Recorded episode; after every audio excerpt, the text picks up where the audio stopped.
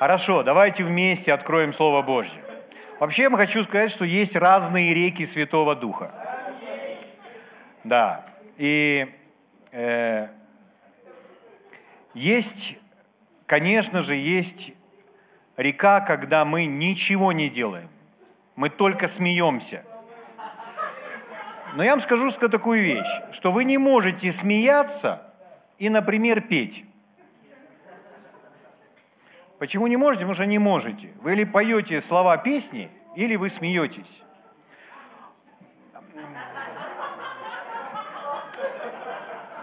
Поэтому я прошу вас, чтобы вы также слушали. Вот, мы будем смеяться все собрание.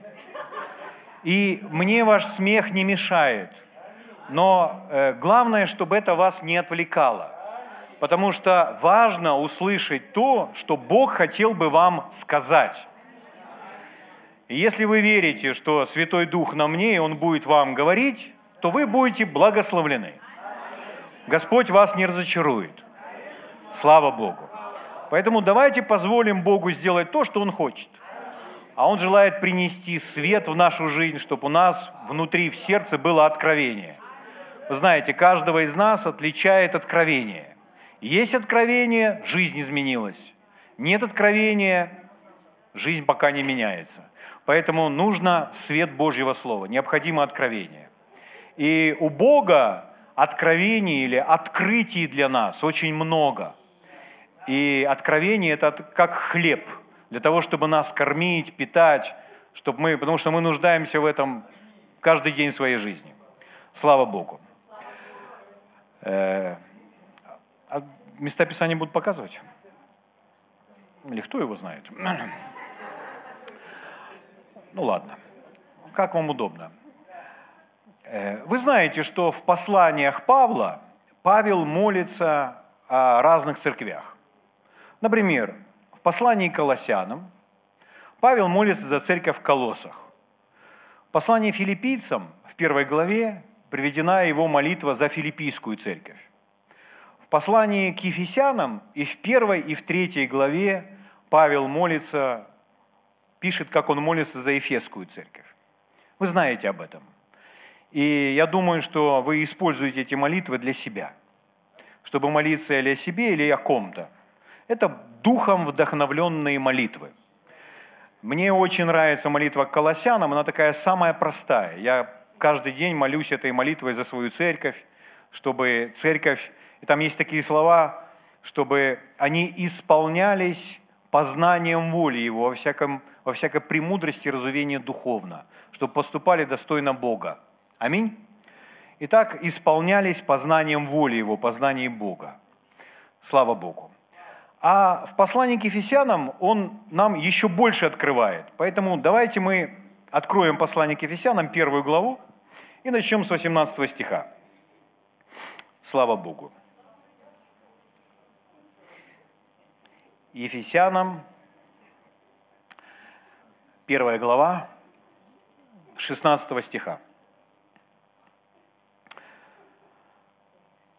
Павел пишет, «Непрестанно благодарю за вас Бога, вспоминая о вас в молитвах моих, чтобы Бог, Господа нашего, Иисуса Христа, Отец славы, дал вам дух премудрости и откровения к познанию Его, и просветил очи сердца вашего, дабы вы познали, в чем состоит надежда призвания Его – и какое богатство славного наследия Его для святых, и как безмерно величие могущества Его в нас, верующих.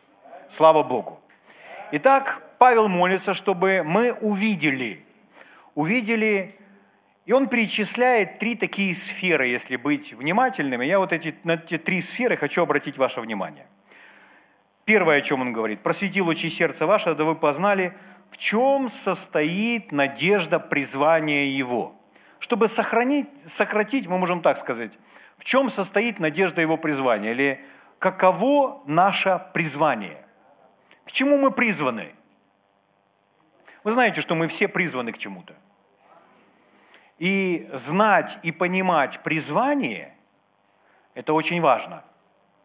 Человек должен знать, к чему он призван, что он должен совершать в своей жизни. И Павел молится, чтобы э, эфесские верующие увидели это. А смотрите, что следующее. «Просветил очи сердце ваше, да вы познали, в чем состоит надежда призвания его, и какое богатство славного наследия его для святых, и какое богатство славного наследия или наследства его для святых. То есть, чтобы мы с вами все знали свое наследство. У нас у каждого во Христе есть наследство. Но если вы спросите вот так вот у человека просто, а ты знаешь, какое у тебя наследие во Христе? Ну, возможно, что-то люди там перечислят, что-то скажут, но чтобы человек ясно понимал, каков этот список наследия, то часто люди, ну, просто легко на этот вопрос ответить не могут. Потому что, чтобы знать, что мы унаследовали, то это наследство нужно прочитать. Ну, сам термин наследство нам с вами известен очень хорошо, потому что мы знаем из повседневной жизни, что ну, люди получают естественное наследство. Например, кто-либо получает там наследство, кто-то дом, кто-то там деньги, кто-то еще что-то. То есть родители, когда уходят из жизни, они оставляют наследство своим детям. То есть нам с вами это известно. Поэтому, говоря о наследии, этот термин нам понятен. Но Павел молится о том, чтобы мы все, каждый верующий во Христе, чтобы мы знали, какое наследство нам принадлежит, какое наследство является нашим во Христе для каждого верующего, для каждого человека. Слава Богу. То, что нам принадлежит наследство, может, когда мы знаем об этом, это навсегда может изменить нашу жизнь. Потому что наследство меняет жизнь просто как по щелчку пальцев в жизни человека. Я просто взял и в интернете набрал, э, какие наследства когда-либо получали люди, ну то есть какие-то известные факты. И мне интернет просто выдал разные истории э, людей там в Европе или еще где-то, э, что, ну, например, один из случаев, один, один парень ну, вернее, вся семья получила наследство, но парню одному из семьи приписывалось следующее. Его дядюшка, дядюшка умер, дядюшка был богат, и дядюшка своему племяннику завещал 16 раритетных моделей автомобилей разных, которые он коллекционировал, собирал. И вот этот парень получил эти 16 машин, которые стоят в гараже, каждая из которых стоит больших денег. И он просто взял и он не знал, что с этим, делать. Его никогда не интересовали машины. Он никогда не думал на эту тему. А тут вдруг дядюшка завещал ему, и ему перепало именно это. Другим родственникам нам другие какие-то богатства, а ему именно эти машины. И он взял и про эти машины все марки написал в интернете.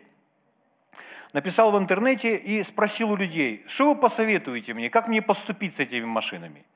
То есть или продать, или как мне больше, лучше на них заработать. И в результате люди начали писать много всего, много разных своих пожеланий, как бы кто поступил с этими машинами. И в результате комментариев было столько, что им заинтересовалась пресса. И он попал в новости из-за того, что ну, этот пост, он настолько прославился. Вот. Так вот, человек просто из-за того, что он получил наследство, за один день, как по щелчку пальцев, жизнь его изменилась. Ну, во-первых, он получил 16 машин, это целое состояние, и это богатство. Во-вторых, из этих постов он заинтересовал многих, ну, на просторах интернета, стал известным. И все случилось просто в один миг из-за того, что этот человек получил наследство. Поэтому, когда мы с вами получаем наследство, то, и знаем об этом, конечно, то наша жизнь очень быстро, мгновенно может совершенно поменяться. То есть вы представьте, допустим, что э, у вас нет никакого сокровища, и тут в один из дней вам сообщают, что у вас есть какой-то богатый дядюшка, который завещал вам какую-то сумму, ну, будем говорить, в долларах, в миллионах или, или в миллиардах, и вдруг вы об этом узнаете. Скажите, какова будет ваша реакция? То есть вы будете танцевать, вы будете кричать, вы будете бегать. Я думаю, что на следующий день даже, может быть, даже на, на работу не пойдете. То есть многое, что изменится, многое, что произойдет. А почему? Потому что получили наследство. Я читал еще одну историю. Там э, э, двое парней, вернее, ну какие парней, они мужчины уже. То есть им около 40 лет исполнилось было этим мужчинам. Это где-то было в Венгрии или в Румынии, я не очень помню. И э, они у них было тяжелое детство, их мама оставила, и, в общем, они выросли как бомжи. И когда им исполнилось 40 лет, их особые службы, разыскные, их нашли и сказали, дело в том, что ваша бабушка, она э, написала наследство и попросила особые службы, чтобы эти службы э, нашли кровных родственников, потому что она не знает, есть где-то еще родственники или нету. И вот нашли этих двух парней, бомжей, у которых нет никакого дома, потому что мама их когда-то бросила. Вот. И э, сделали им ДНК, убедились в том, что, ну, анализ ДНК, убедились в том, что это кровные родственники. И этим двум ребятам сообщают, э, которым по 40, которые два брата-близнеца, которые живут на улице, у которых нет дома, у которых ничего нет. Бабушка передала вам наследство, вы единственные наследники – она вам завещала 6,6 миллиардов долларов. Я не знаю, что они с этим будут делать и как, как они начнут этим распоряжаться, но это не вопрос. Это наследство принадлежит им. Почему, почему я рассказываю вам, э, для чего эти истории? Чтобы мы, мы просто замыслились и ощутили себя. А как я должен себя чувствовать, если я знаю, что мне принадлежит наследство? Так вот, апостол Павел молится о том, чтобы Эфесская церковь, не только Эфесская, чтобы любая церковь узнала, познала о том, какое богатство славного наследия во Христе принадлежит нам. Слава Богу. Ну, наследие передают родители детям. У кого что есть. У кого есть дом, тот передал дом. У кого есть деньги, передал деньги. У кого машина, передал машину. У кого есть долги, оставил долги. Вот. То есть, ну, кто что имеет, то и дает. И чтобы узнать, что мне принадлежит по наследству, мне нужно взять этот документ и внимательно прочитать каждый пункт. Для нас с вами это Библия. И если мы в Библии с вами находим, что это является нашим наследством, то мы понимаем, что мы имеем полное право на это. Ну, вы знаете, порой, порой даже, э, ну, в этом мире существует обман. И порой даже если у кого-то есть физический какой-то документ, то у этого человека могут там отжать землю или еще что-то. Ну, обманным путем. То есть просто физический документ еще, он гарантирует что-либо, но я к тому, что это не такая прочная, уверенная гарантия, как Слово Божье. Дело в том, что если об этом говорит Божье Слово, и даже если у вас нет документа с печатью, но Библия об этом говорит, это вернее, чем документ с печатью. Потому что об этом сказал Бог. Поэтому, если мы с вами читаем свое наследие и видим, что это нам принадлежит, то мы знаем, это наше, это мое. И вот, когда я начал это изучать, я увидел, что список довольно-таки длинный. И этот список э, будоражит сердце, доводит до пьяна и до экстаза.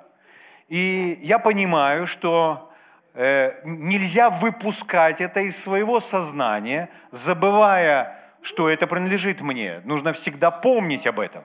Угу. И, ну, у нас не так много времени, но я бы хотел дать вам кое-что из этого списка, чтобы вы, э, я вам дам самое главное – самое первое, самое важное.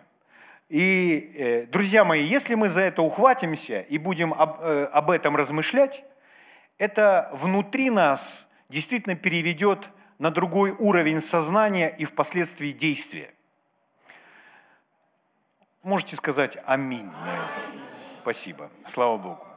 Так вот, дорогие, можете еще со мной Писание почитать? Хорошо. Еще раз читаю тот же самый стих. «Просветил очи сердца вашего, да вы познали, в чем состоит надежда призвания его, и какое богатство». Видите этот стих, да? «Какое богатство славного наследия, это наследие славное». Поверните соседу и скажите, я имею славное наследие. И вы что-то еще говорите соседу, потому что это очень долго. Итак, наследие славное, и там написано, что еще? Там написано, что богатство этого наследия. То есть это наследие богатое. Аминь. Это богатое, славное наследие. Но когда иногда кто-то может просто немножко подавиться. Почему? Потому что там написано для святых. И здесь дьявол порой навязывает людям разные неправильные мысли, и кто-то раз и поперхнулся, думает, ну это же для святых.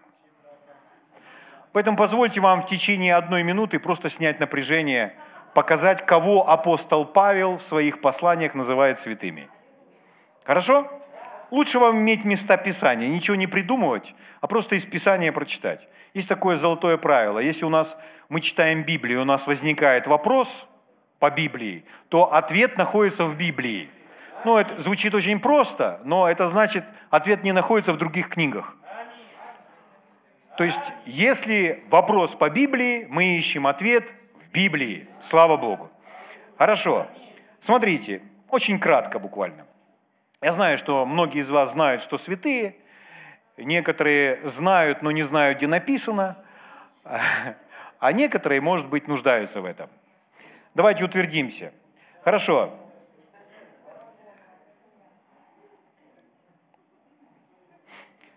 Ну давайте, 1 Коринфянам 6 глава, 2 стих. 1 Коринфянам 6 глава, 2 стих. Итак, он говорит, разве не знаете, что святые будут судить мир?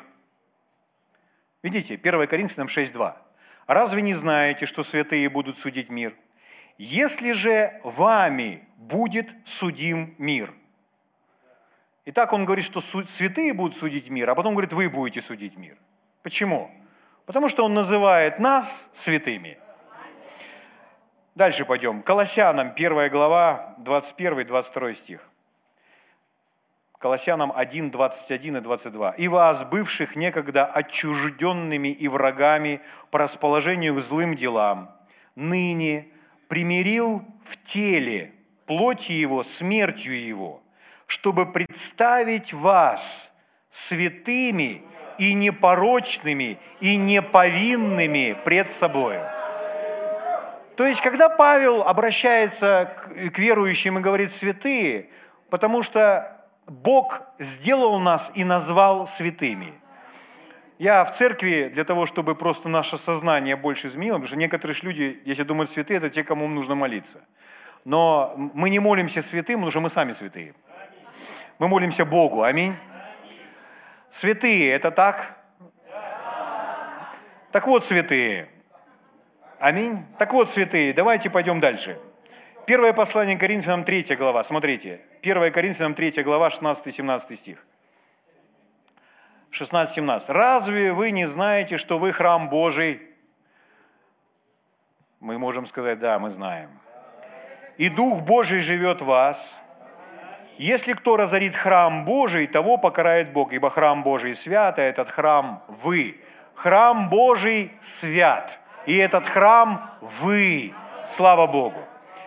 Хорошо, если мы читаем Писание, то мы можем найти, что Бог называет не только нас святым, Он называет, например, «святая гора». В Писании «святая гора». Почему? Потому что Он избрал эту гору для того, чтобы на этой горе кое-что произошло. Поэтому Он назвал ее святой. Аминь. А есть еще, он говорит, святая земля, целая земля. Почему? Потому что он избрал эту землю для того, чтобы там кое-что случилось. Или он, например, говорит, святой город. Иерусалим назван святой город. Потому что Бог избирает это для определенной цели. И Он отделяет это для определенной миссии. Слава Богу. Поэтому мы с вами святые люди. Повернитесь, пожалуйста, к соседу и скажите, ты святой. И скажите, и я святой. И скажите, мы святые. Закричите «Аллилуйя!» Слава Богу! Аллилуйя! Хорошо. Да, там в Евангелии от Матфея написано в 4 главе, можете не открывать, 5 стих, я очень скоро, просто чтобы пробежаться. Потом берет его дьявол в святой город, там так и написано. Дьявол Иисуса взял в святой город. Ну, Поэтому Иерусалим назван святым городом. Слава Богу. Ну, можно продолжать, в принципе. И этого так много. Петр тоже называет нас святыми, не один Павел. Петр говорит, первое послание Петра, 2 глава, 9 стих. «Но вы род избранный, царственное священство». И дальше он говорит, народ святой, люди, взятые в удел. Почему это важно слышать? Потому что мы с вами утверждаемся, мы святые, а наследие для святых. Поэтому это наследие наше. Слава Богу. Вот, пускай Слово Божье запечатает это в нас. Аллилуйя. Хорошо, ну и идем дальше, да? Почему наследство вдруг кому-то принадлежит? Ну, если говорить про естественное наследство, то, как правило, родители передают наследство своим детям. То есть, если, допустим, бабушка или там дедушка, они уходят из жизни, и у них есть дом, и большая земля, там, или там 50 соток, или 100 соток, то кому-то это остается. И мы являемся законными владельцами теперь этого имущества. Потому что мы их дети или внуки. Аминь. Что делает Господь? Вы знаете, что Господь нас с вами усыновил – когда используют этот термин в Библии, что Он нас с вами усыновил, это не в том смысле, Он пришел просто и, ну знаете, как, допустим, усыновляют, кто-то родился в чьей-то семье, а другая семья берет этого ребенка и дает ему свое имя, свою фамилию. Вот. Но с Богом произошло подобно, но больше. Потому что Он не просто взял нас, свою семью, и дал нам свое имя, свою фамилию, Он нас переродил.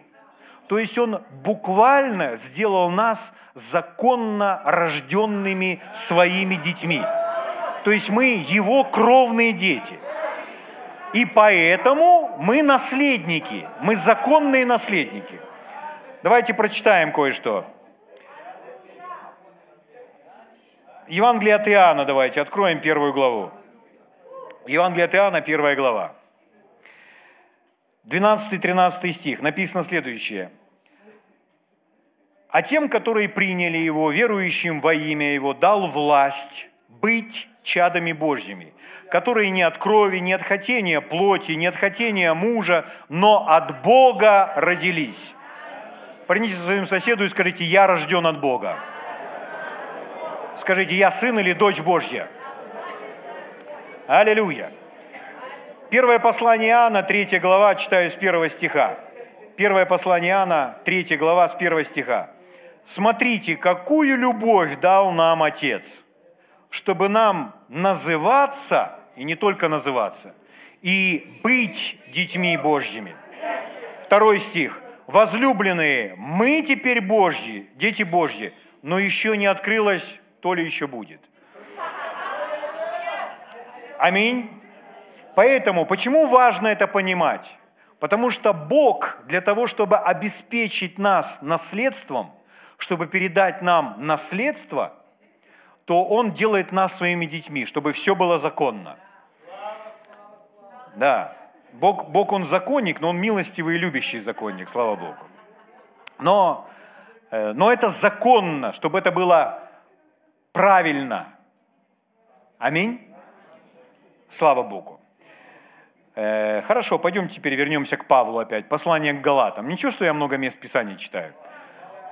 Пускай Слово Божье нам объяснит все это.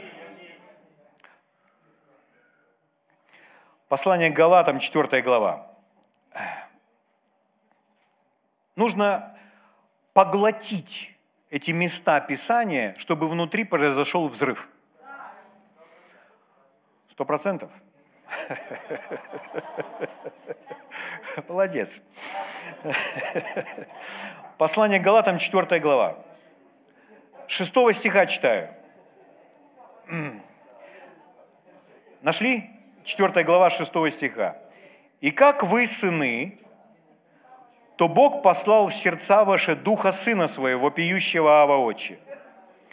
Седьмой стих. «Посему ты уже не раб, но сын». И внимательно читайте дальше.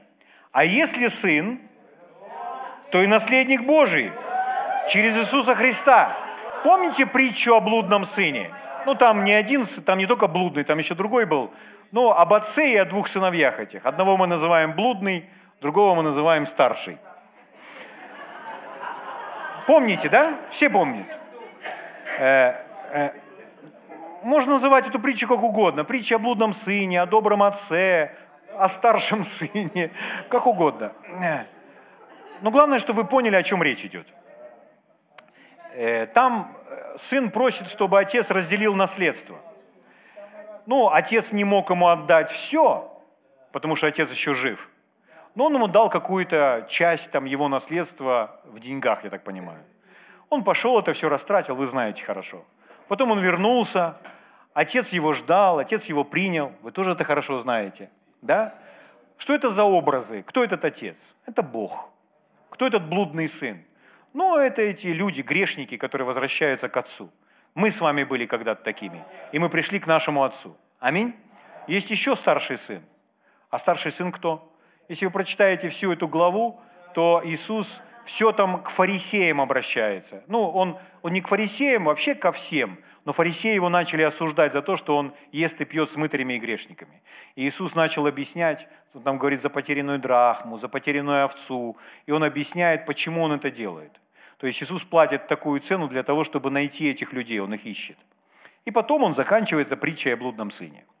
И там, когда эта история, когда старший сын возвращается, а здесь музыка играет, песни поют, все веселятся, а он надулся и не хотел даже заходить туда, и его там другой ну, слуга из отца ему объясняет, он у слуги спрашивает, а что случилось? Он говорит, так сын твой, э, брат твой пришел. Отец заколол откормленного теленка, все гуляют, веселятся, песни поют. Вот. И он, написано, не хотел входить. Отец вышел и начал с ним разговаривать. И сын начинает обвинять отца в том, что тот недобр по отношению к нему, что ты мне не дал даже козленочка, чтобы я с ребятами посидел и шашлык поел или что-нибудь там такое, а этот пришел блудный, и ты целого теленка ему заколол. Ну, он, у него извращенное представление об отце – у людей часто бывает извращенное представление о Боге. Люди не знают, какой Бог.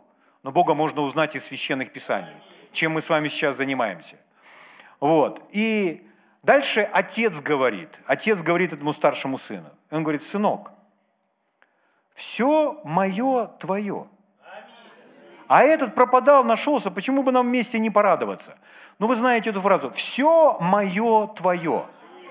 Поэтому, когда мы говорим с вами, а теперь представьте, все мое твое. Подумайте, что этот отец, он когда-то уйдет из жизни. И тогда и дом его, и бизнес, и все поля. Кому перейдет? Этим сыновьям. Они будут полностью этим всем владеть. Но когда мы говорим о нашем наследии в Боге, то это же точно так же. Написано, что мы наследники. Поэтому для нас точно так же. Все его теперь наше. Слава Богу. Но ну вы не ждите, когда Бог умрет – он вечный, но Он обеспечил, каким образом мы с вами можем пользоваться своим наследием уже сегодня. Потому что Бог не умрет никогда. Но наследием мы с вами можем пользоваться уже сегодня. Но первое, о нем нужно знать. Знаете, всегда, когда я говорю о наследстве, у меня постоянно в разуме всплывает эта история. Многие из вас ее знают, но я все равно еще раз расскажу – вы слышите, слышали историю о женщине, которая работала долгое время на королеву? Она работала на королеву, и королева была настолько ей благодарна, королева была намного ее старше, она написала ей благодарность, и впоследствии королева ушла из жизни. А женщина из царского дома вернулась в свою лачугу и уже, уже не работала на королеву. И вот однажды эта женщина заболела. Она заболела, и соседи позвали к ней врача. Пришел врач – начал ее обследовать. И женщина была серьезно больна, ей нужно было лекарство. Но она сказала врачу, вы знаете, у меня ничего нет, мне даже не на чем заплатить за, за лекарство. И врач просто посмотрел на нее с состраданием, потом он поднял голову и увидел на ее кровати в рамочке висит красивый документ. И он начал читать этот документ. Он прочитал этот документ и говорит, а что это такое? А женщина говорит, ну, я долгое время работал на королеву, и королева, чтобы под меня отблагодарить, она э, подарила мне вот это, вот эту благодарность. Он спрашивает, а вы знаете, что здесь написано? Он говорит, нет, я неграмотная, я не умею читать. Говорит, здесь написано, что королева завещала вам полное обеспечение на всю вашу жизнь, чтобы вы ни в чем не нуждались. Все годы своей жизни были полностью на государственном обеспечении. То есть вы очень богаты. И женщина жила это все время в этой лачуге, но она не могла ничем этим пользоваться. Почему? Она просто не знает об этом. Вы понимаете, насколько важно знать, какие права нам принадлежат? Есть, есть, есть разное учение, есть разные проповеди. Есть, например, учение, э, для того, которое учит нас, как принимать, как принимать от Бога. Есть учение, которое нас просто ободряет и мотивирует на какие-то действия. А есть Слово Божье, которое меняет наше сознание, заставляет нас по-другому думать, по-другому себя видеть, по-другому к себе относиться. И все это делает Божье Слово. И вот когда мы говорим о наследии, понимая Божье наследие, это заставит нас иначе посмотреть на себя. Как те, как те два парня, два бомжа, которым сообщили, какое, с каким состоянием они обладают. Из этих историй я читал еще одну, где э, мужчина жил с женщиной, и что-то они там никак не могли ужиться. В общем, он взял от нее ушел. От нее ушел, ну, дома у него не, в одной из европейских стран, я не помню в какой. Ну, тоже бывшего социалистического блока. И Э, в общем, он ушел и начал бомжевать. Ему хорошо было, он выпивал там с ребятами, в общем, там порой, порой там грабил что-то. Ну, в общем, для него, для него, ему нравилась такая жизнь. И, а, а жена была, имела свой бизнес, она была очень богата, и она продолжала богатеть, а он ничего от нее не хотел, он просто жил своей жизнью, не хотел ее даже видеть. Но они не развелись. на бумаге они не развелись. И знаете, что случилось? Получилось так, что жена умерла. И единственным наследником оказался он. И это было состояние в несколько миллионов долларов. И э, все знали, что это он, ну, по документам. И поэтому полиция пришла ему об этом сообщить. Когда он увидел, что идет полиция, то он начал убегать. И он, он начал прятаться от полиции всюду.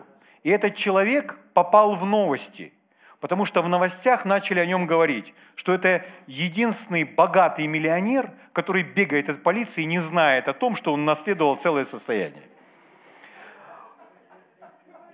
Мы смеемся, но, но в нашей жизни не должно быть такого. Аминь.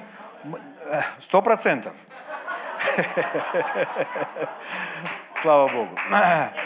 Мы, нам, нам обязательно нужно знать свое наследие. Слава Богу. Хорошо. Смотрите дальше. Еще можете, да, послушайте? Я же еще не начал пока. Ну, э, я закладываю основания, чтобы потом был взрыв. Потому что мы с вами увидим сегодня один из самых фундаментальных пунктов, что мы получили от Бога как свое наследие. Смотрите, Э, Римлянам 8 глава с 15 стиха читаю. Римлянам 8, 15. Спасибо вам за ваш прием, за ваши антенны. Римлянам 8, 15. Потому что вы не приняли духа рабства, чтобы опять жить в страхе, но приняли духа усыновления, которым называемого Отче. 16 стих. Сей самый дух свидетельствует духу нашему, что мы дети Божьи. 17 стих. А если дети, то и наследники. И дальше написано, наследники Божьи. Слава Богу. Сонаследники Христу, то есть Христос с нами, слава Богу, в этом наследии. Мы разделяем его с Ним, но мы наследники самого Бога. Аллилуйя. Спасибо тебе, наш царь. Хорошо. Ну что, перейдем сразу к... Э, у меня еще есть, да? Хорошо. Тогда давайте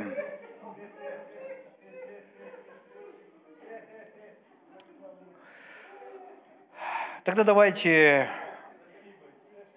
Откройте вместе со мной первую книгу царств. Сейчас скажу, какая глава. Но вначале я сделаю некоторое такое предисловие. Ну вот подумайте, друзья – если родители оставляют в наследство своим детям то, что у них есть, а наш родитель, Бог, передает нам наследство то, чем Он обладает. Бог, Он же Творец и Создатель Вселенной, Он же, он, же, он же всемогущий Бог. Он все держит своей рукой вообще всю Вселенную. И вот он передает наследство. Ну, понятно, что речь не идет просто о какой-то сумме денег. Вы притихли, говорите, все, что мне нужно, мне нужна просто сумма денег. Я вас понимаю. Но это приложение. Это приложение.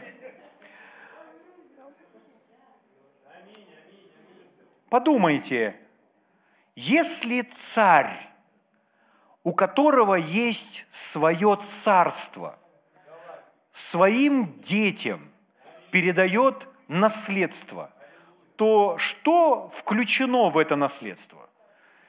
Имущество там какое-то там, замок, дворец. Ну да. Но прежде всего это трон – Сегодня пели очень хорошую песню, там, где очень правильные слова. Это твоя песня? Слава Богу. Я понял, что это твоя песня. Первое царство, вторая глава, восьмой стих, давайте прочитаем. Конечно, мы можем размышлять, или там, ну, можно подумать, ну, Аня спела там песню какую-то. Но вообще песни, которые мы поем, они нас назидают, когда мы убеждены и уверены, что это по слову. Поэтому если мы на каждый стих в песне знаем, что это по слову, то это нам будет служить особенным образом. Потому что порой, если мы читаем эту песню и думаем, ого, а правда ли это? И у нас возникает какое-либо сомнение, почему? Потому что основания нет. Потому что нам нужно слово. Я помню, когда мы с Олей, мы спаслись в очень такой традиционной церкви, э, не буду говорить э, конфессию, и когда первый раз нам в руки попали книги брата Хейгена, мы начали их с жадностью поглощать, и вот я взял книжки о вере там, а Оля взяла книжку «Власть верующего». Она первая эту книжку читала.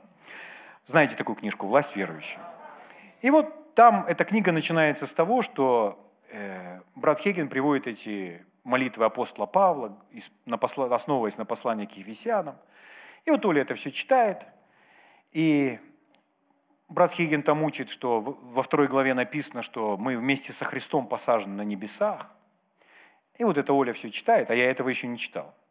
И мы такие молодые, еще зеленые верующие, только это наши первые, так сказать, э, первый свет приходит который реформирует просто все наше христианство.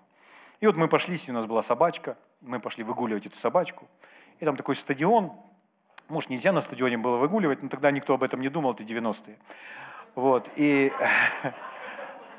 и вот и вот мы гуляем, гуляем по этому с ней стадиону, ходим с этой собакой. Ну вы же не отвлекайтесь. И вот я пойду сюда к этим ребятам. И вот мы гуляем с этой собачкой, и Оля мне рассказывает, что она начиталась из этой книги «Власть верующего» Кеннета Хейгена. И она говорит, а ты знаешь, а брат Хейген написал, что мы уже на небесах с Иисусом. А я такой дремучий пятидесятник и гуляю с ней и говорю, ну это он уже загнул. А она мне говорит, да нет, он пишет, что это в Ефесянам написано. То есть, ну, для меня приходил так свет. Вот, для вас тоже. Слава Богу. Поэтому нам нужны места Писания. Э, вы можете, вообще доверьтесь, друзья, Богу, что вы сейчас увидите то, чего вы не видели раньше. Потому что я размышляю над этими местами Писания, и я, я вижу новое и новое и новое. Сюда мы ехали, и я размышлял о некоторыми из них, и уже жаль, что я сидел, потому что мне хотелось уже бежать. Да. Первое царство, вторая глава, восьмой стих. Смотрите. «Из праха подъемлет он бедного, из брения возвышает нищего, посаждая с вельможами». Следующее. «И престол славы дает им в наследие». Все, достаточно. Престол славы дает им наследие. Престол – это всегда наследство. Вы знаете, есть много разных историй. Я говорю, естественно, вот эти все цари, э, монархи, у них там много разных интриг. Там кого-то отравить, кого-то кого уничтожить, потому что все ради престола, чтобы кто-то занял престол. Аминь. И поэтому романы пишут, книги пишут, кино снимают. И это, как правило, красочная история. Но что в нашем случае? А в нашем случае мы получили престол в наследие. Алло. То есть, ну, я, я думаю, наверное, в, вашем в вашей голове, наверное, такие мысли возникают. Но нас же много. Нас же много. Но, но подумайте, Слово Божье называет Бога царем царей, а нас называет царственным священством. Каким Бог царь царей? Каких это царей? Иногда люди думают, ну это тех царей, которые здесь, на этой земле царствуют. Но это не об этих царях идет речь. Кто это? Это его цари, царственное священство. Писание говорит, Он соделал нас царями и священниками Богу живому. Поэтому, когда речь идет о царе царей, это царь над нами, над царями. Потому что мы вместе с ним царствуем. Слава Богу. Почему? Потому что это наше наследие. Если вы не царствуете, вы не используете свое наследие. Потому что мы призваны царствовать. Хорошо. Смотрите еще место Писания. Престол. Престол. Престол – это трон. Престол – это трон. Поэтому мы реально вместе с Богом сидим на троне – но Бог это видит таким образом. Мы можем это видеть как-то иначе, или думать о том, что брата Хейгена занесло.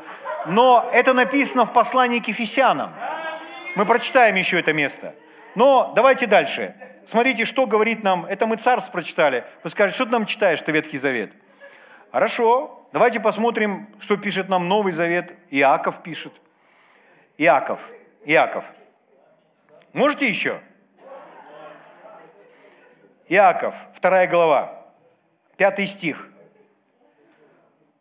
«Послушайте, братья мои возлюбленные, не бедных ли мира избрал Бог быть богатыми верою и наследниками царствия, которое Он обещал любящим Его?» Бог избрал нас быть наследниками Его царствия – Слава Богу. Слава Богу. Когда он говорит об этом, вот, например, Псалом 88, это естественном престоле Давида, но смотрите, как он говорит. Псалом 88, 4 и 5 стих читаю. «И поставил завет с избранным моим, ну, с Давидом, а это образ Иисуса, клялся Давиду, рабу моему. Смотрите, Бог в чем клялся. Навек утвержу семя твое в род и род, и устрою престол твой. Поэтому просто, просто подумайте. Просто подумайте. Вот э, дети царя, дети царя, и они получают наследие. И они ждут это наследие. Что им переходит по наследству? Замок, просто шкафы с одеждой их папы. Конечно, и, и замок, и шкафы с одеждой, и все земли, это да. Но в первую очередь не это. В первую очередь трон. А трон – это позиция власти. Поэтому скажите мне, кто главный на этой земле? Кто главный на этой земле? Вот почему нам нужно это знать. Потому что речь не идет о пасторе или о пастырице. Речь идет о каждом из нас. Потому что если дети, то... Слава Богу. Повернитесь, пожалуйста, к соседу и скажите, я унаследовал престол. Другому соседу скажите, я унаследовал трон. Третьему соседу скажите, я восседаю на троне. Закричите «Аллилуйя!» Слава! Аллилуйя!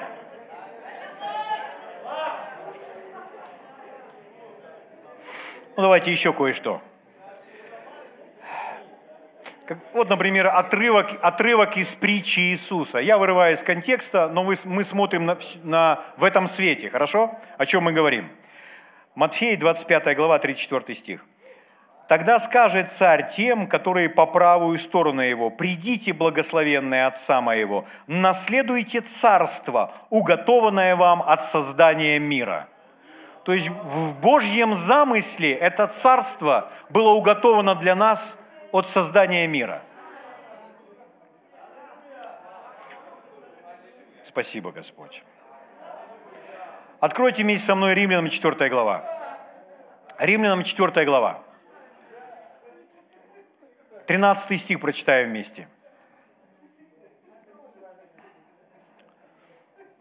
Давайте доведем себя до крайностей – ну, в хорошем смысле слова этого.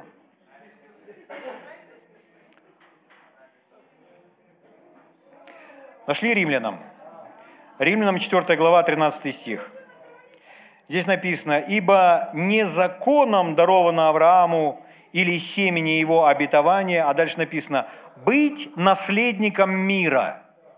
Быть наследником мира – у нас с вами у всех есть такая функция сегодня, что мы можем в своей электронной Библии два раза пальчиком кликнуть по слову, ну, если вы пользуетесь тем приложением, которое дает вам номера Стронга или слова с ссылкой на греческий. Два раза пальчиком кликнули, и у вас откроется значение этого слова. Так вот, слово «мир», если вы по нему кликнете, то по-гречески оно звучит как «космос». И оно переводится как «вселенная», «мир». Вы слышите меня? То есть в греческом это слово «космос». Ну, когда переводчики синдального перевода переводили, они же не, не переведут нам космос.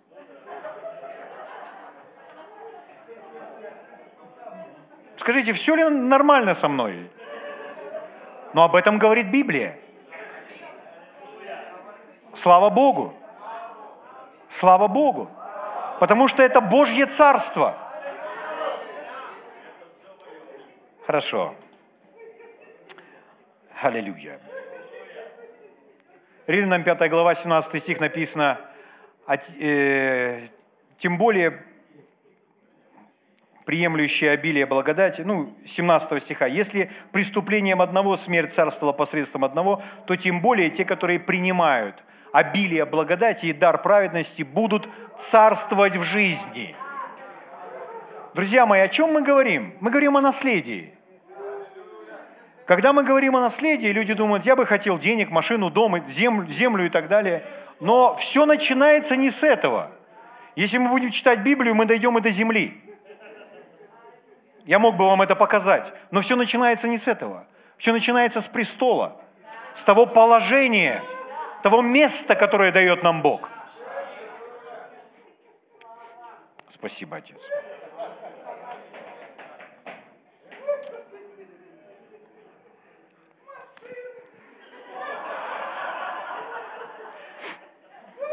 Хорошо, давайте вот что, давайте откроем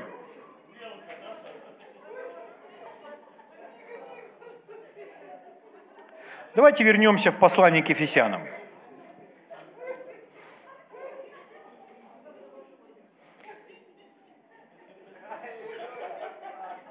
Послание к Ефесянам, первая глава.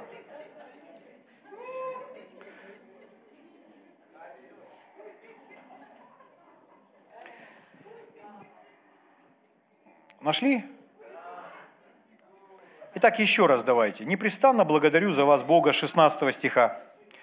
«Вспоминая о вас в молитвах моих, чтобы Бог Господа нашего Иисуса Христа, Отец славы, дал вам духа премудрости и откровения к познанию Его, и просветил очи сердца вашего, дабы вы познали, в чем состоит надежда призвания Его, и какое богатство славного наследия Его для святых, и как безмерно величие могущества Его в нас, верующих по действию державной силы Его, которую Он воздействовал во Христе, воскресив Его из мертвых, посадив, одесную себя на небесах. И дальше он говорит, это, о, чем, о чем это мы с вами читаем? Мы с вами читаем о том престоле, о том троне, на который воссел сам Господь Иисус. И дальше, если быть внимательным – то описывается этот трон, на котором посажен Господь Иисус. Смотрите, какой это трон. Превыше всякого начальства и власти, и силы, и господства, и всякого имени, именуемого не только в всем веке, но и в будущем.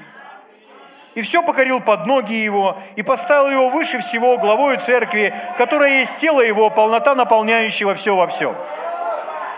И когда мы читаем, что это Иисус, то с этим нет никаких проблем. Люди, люди согласны, что на этом троне, на этом престоле сидит Иисус.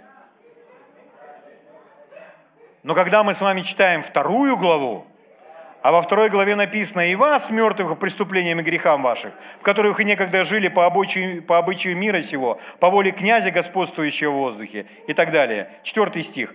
«Бог, богатый милостью, по своей великой любви, который возлюбил нас и нас, мертвых по преступлениям, оживотворил со Христом, благодатью вы спасены, и воскресил с Ним». И следующая фраза. «И посадил на небесах во Христе Иисусе». И мы с вами медитируем. Мы говорим, хорошо, Бог посадил меня на небесах во Христе Иисусе. И еще раз, я хочу знать, где я сижу. Тогда я возвращаюсь опять в предыдущую главу и читаю описание этого трона, на котором сидит Иисус. Потому что я сижу на том же самом троне вместе с Ним. Поэтому это сидит Иисус, но где я сижу? Я сижу вместе с Ним. На этом же троне. Где сижу я? Где сидит каждый из вас? Превыше всякого начальства и власти, и силы, и господства, и всякого имени, именуемого не только в всем веке, но и в будущем.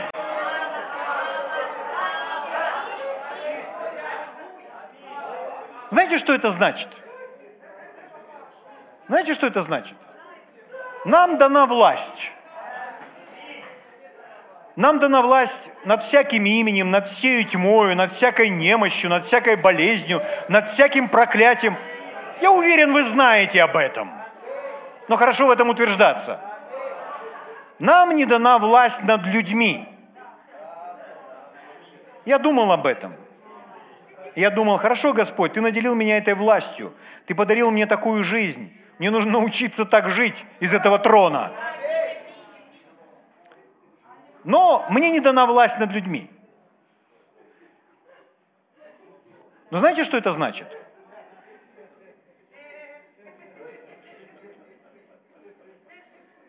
Что у людей тоже нет власти над вами. Никакое существо не может сделать вас рабом. Знаете почему? Потому что мы посажены на этом троне.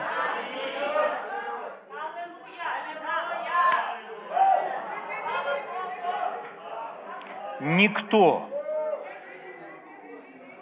Я, я не хочу сейчас с этим, как вам сказать, э, злоупотреблять, потому что э, люди, люди могут впадать в крайности. Э, иногда Лестер Самрелл, он настолько странно себя вел, что многие его не понимали, откуда у него столько власти, почему он так говорит, почему он никому не позволяет э, есть люди, которые говорят, это красная черта, ты, ты ее не переступишь. Говорю, кто ты такой, чтобы мне об этом говорить? И он переступает через эту черту. И почему порой люди так себя ведут? Порой игнорируя некоторые правила, которые многих связывают.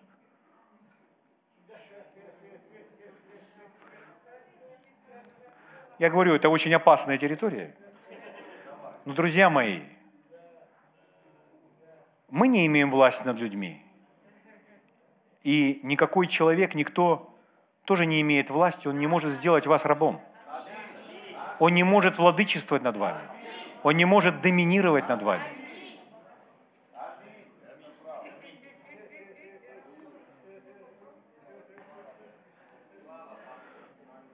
Ну, это не единственное, что мы должны знать о власти. Бог наделяет людей властью – делать что-либо в жизни других людей, но каждый из нас, как Божий сын или как Божья дочь, посаженные на тролле на престоле и сделаны царями, чтобы никакая тьма, никакие обстоятельства. Вот почему Иисус свободно запрещал шторму. Вот почему Иисус свободно ходил по воде. И когда Петр сказал, Господи, если это Ты повели мне идти по воде, я вам хочу сказать, идти по воде в тот момент не было никакой нужды. Они просто поиграли с этим. А почему они это сделали? Просто демонстрируя, кто такой Иисус. И как должен жить человек, который является Божьим наследником. Слава Богу.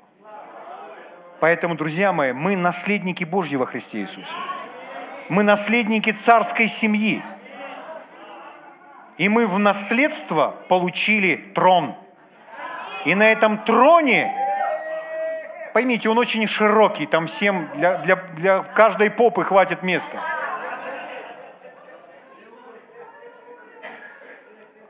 Там нет никакого ни соперничества, ни драк, ни ссор, ничего подобного.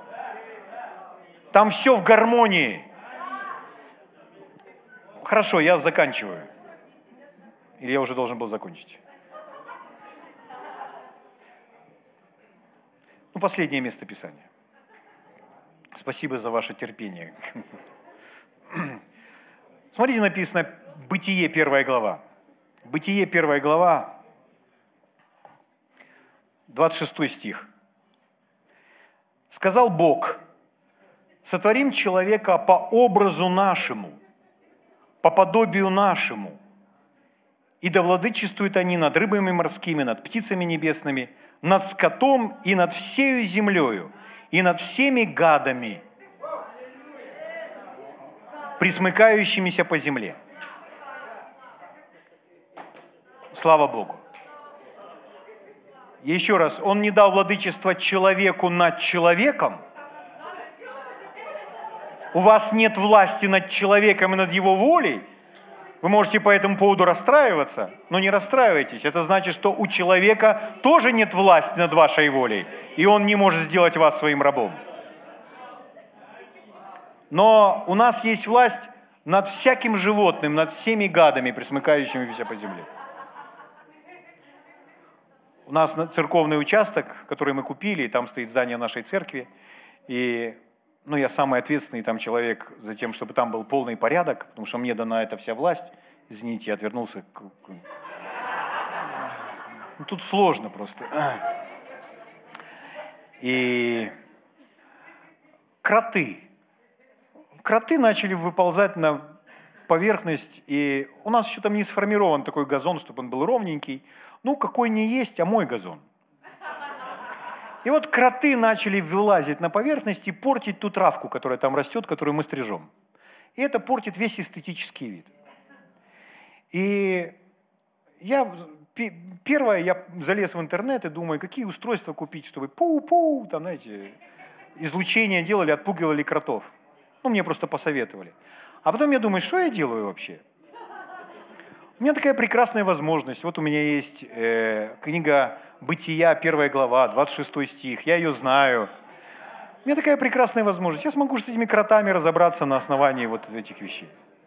Я взял, пошел на газон, открыл Библию, прочитал всей траве, всей земле, всем кротам, всем птицам. Прочитал этот стих и сказал Богу, Господь, я поступаю на основании Твоего слова. И я обратился к кротам, и я с ними поговорил ну, если смоковница может слышать голос, если буря может слышать голос, если ваша собака выполняет ваши команды, то кроты точно услышат вас голос. Я сказал, все кроты, слушайте меня. Я разрешаю вам проходить на моем участке под землей. Но ни одному из вас я не разрешаю подниматься на поверхность ну, люди говорят, прокляни их. Ну зачем? Это ж тварь. Не разрешаю подниматься на поверхность и портить мой газон. Вот по этому периметру я запрещаю вам это делать. Что было дальше? Кроты четко подчинились голосу и Слову Божьему. Если спустя несколько месяцев, обычно это бывало, когда я уезжал, и я приезжал и видел, что где-то какой-то кротик под самым забором, как будто испытывает меня и где-то немного показался, я делал опять то же самое. И знаете, что случилось? Они все послушались. Почему? Да потому что мы сидим на троне. Мы сидим на троне. Кроты слушаются, а бесы. Они просто обязаны немощи и болезни, они обязаны, потому что мы с вами на троне. Каждый из нас. Если вы сын, если вы дочь, то вы наследник, и трон ваш. Слава Богу!